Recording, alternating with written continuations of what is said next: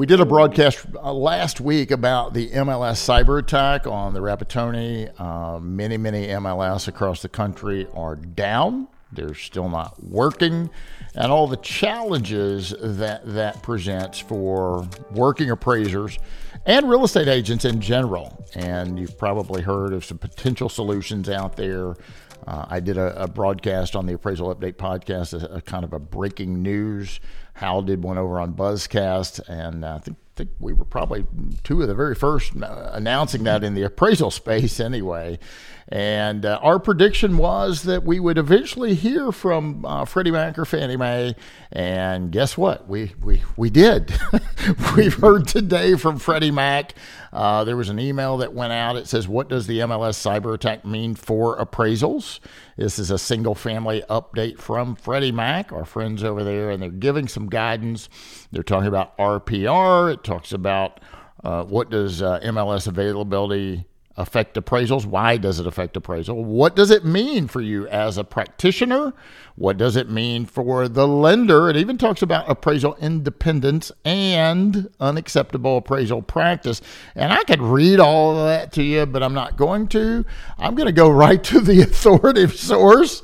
Uh, Mr. Scott Reuter has uh, agreed to join me today. So, Scott, welcome. I'm glad you're here. Thanks for being here.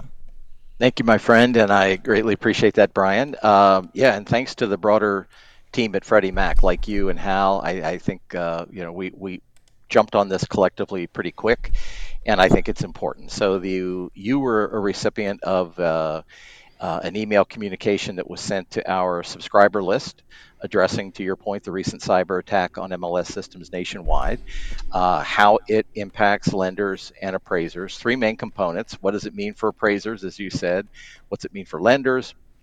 And then sharing a bit of the news that we learned around a temporary solution that might be available in certain markets. So, to the to the first point, um, we addressed firstly the appraiser obligations, and uh, you did a great uh, uh, webinar a couple days ago, really reminding appraisers of the same two things we actually are touching on in this email, which was one a reminder of the of our requirements for appraisal sold to Freddie Mac in particular. Standards Rule 1-4 of USPAP requiring appraisers to collect, verify, and analyze all information necessary for credible assignment results. Number one, and number two, and I think you pulled this up in your uh, in in your broadcast as well a little clip of certification number 12, where the appraiser states they are aware of and have access to the necessary and appropriate public and private data sources such as multiple listing service, tax records, etc. Mm-hmm. And uh, I believe you also mentioned, uh, Bryan, you know, when you when you sign and certify, it's equivalent to swearing. You are swearing yeah. you you did that. And the bottom line for appraisers is that you really only complete assignments where you're confident uh, the results are credible. And if you don't have access to the data, the reality is you may have to wait. And you know, adding language to the report uh, to, to, to, try and cover yourself is is is not appropriate uh, uh, to state something like you know opinion of value may change when MLS systems are active. That's that's uh, that's not okay. Yeah, yeah, and and thanks, Scott. I mean, that's highlighted in your in your email pretty pretty clearly, and it it the section that says what does this mean for lenders. The very first sentence says appraisals could take longer. Well, that that's a great point, and I was going to get to that at the end of the appraiser section. In my view, it, it ties right into the message to our lender friends. Right, appraisals could take longer. Period. Hard stop. Now, lenders are smart and I think they understand this impacts their processes, so it doesn't hurt to be reminded. One and two, we wanted to ensure that appraisers are not pressured in any way to complete an assignment, so we hold that very close as well. So, in in that letter you received, we also provided links as a reminder to AIR, the appraisal independence requirements, as well as our clip from our guide on unacceptable appraisal practices. So.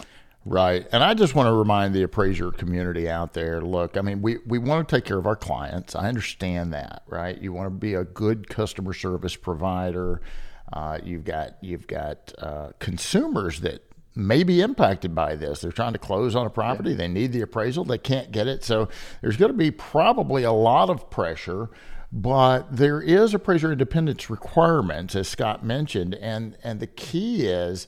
I've always, I've always said, surely you're not trying to impact my independence as an appraiser, mm-hmm. are you? And that normally works. They, they, that gets their attention. No, no, no, no. We're not trying to do that. We're just trying. And sometimes there's things that we can do to help solve problems. And quite frankly, sometimes there isn't. And and as you said with RPR, maybe there are some viable solutions out there, but maybe right. there's not. Right. That that's a great point. So the third the third component was just what you touched on, Bryan, was the RPR component. That's the Realtor Property Resource Database, and we were notified. And I and I have to parenthetically say NAR is being a great partner here. They reached out proactively. I believe they reached out to the enterprises and, and, and all the major stakeholders to share with them that this data set through RPR could be an alternative now that the MLS system is down until it's restored. And I saw, um, so appraisers are already kind of picking up on this in social media. They're discovering this as an option, which is great. And I think the the neat aspect is it's temporary access to get at MLS data for members and non-members. And they made that very clear, non-members. So we wanted to be careful about, you know, uh, getting too deep into the particulars of how to do this, other than we were made aware that this was an, uh, an option. Uh, I think it's it's a it's a, a tremendously clever way to get to the entire suite of data, the photos, the sales, the listing information, and uh, and we just put a note in our outbound email that uh, our understanding is the appraisers need to work through their MLS boards for access uh, to get these uh, temporary credentials. And I think there's a caveat that each board may react a little bit differently, but I think the globally NAR and RPR as a as a great industry partner is uh, working to make this available. Yeah, you know, I've I've heard of um, instances where neighboring boards, eh, you know, have have let uh, real estate agents piggyback on their MLS, okay. uh, and and maybe that's maybe that's working in in some some particular markets. But I I really like the the sentence that you guys have in this email.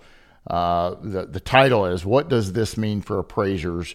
And, and the sentence is this, guys it says, appraisers should only complete assignments when they're confident that the results are credible. And I, am just going to put that up on the screen real quick uh, because I think that's a powerful statement, uh, Scott. Appraisers should only complete assignments when they're confident that the results are credible. And that credible means believable. It's defined in Black's Law Dictionary as worthy of belief. If the appraiser doesn't have sufficient data to develop a credible and adequately supported appraisal, or the appraiser believes that the opinion value may change when access to the MLS is available, then the loan is not eligible for sale to Freddie Mac. Freddie Mac's not going to buy those loans.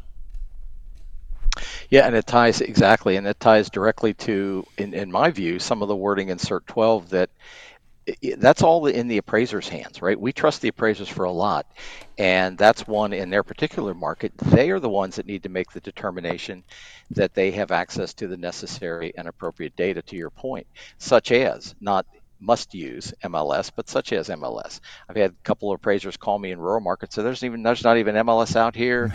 We right. use another data. I said, then that's you're good to go. You know, uh, post something online. You know, show somebody that uh, show the appraisers out there. There's another way to to do this. But in the reality in, is in most markets, um, that MLS is relied on on very heavily. And if you're in one of those markets, you can't just rely on tax records. You can't rely on other sources. But again, if you're in one of those markets that you can, that's fine. But the credibility is the key. And you're a USPAP an AQB USPAP yeah. instructor in the sakes you you know that so yeah just a, a polite reminder to our appraiser friends uh, some direct reminding to our lenders of what our expectations are, and then again, just uh, pointing them in the direction of news as a conduit that we learned from NAR and RPR about uh, you know about a p- potential option, hopefully in a lot of markets for appraisers. Yeah, guys, you heard it directly from Scott Reuter with Freddie Mac. Uh, I, I, think he's he just said it all. So uh, again, uh, Scott, appreciate you taking the time. I mean, I, I know it's late where you're at. You were okay. willing to jump on and, yeah. and get the word out, and I certainly appreciate it. And thank you for all you do. You're welcome, and I will mention if uh, if folks out there are interested in uh, our collateral subscriber list, you're a member certainly. Uh, you can go to uh,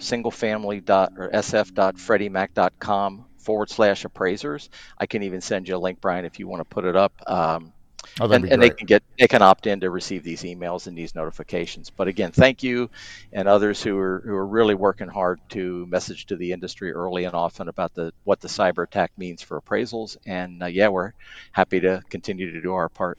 Thanks, Scott, so much for being here. I mean, the, the email went out today, and he's on my program today to, to try and help get this message, yeah. important message, out to the appraisal community. So, again, Scott Reuter with Freddie Mac, thank you so much. Thank you, Bryan. Appreciate it. Ladies and gentlemen, you've been listening to the Appraisal Update Podcast, a special edition on the breaking news as it continues to unfold. Be safe, and until next time, I'm your host, Bryan Reynolds. Happy appraising. The Appraisal Update podcast is brought to you by Appraiser e Learning.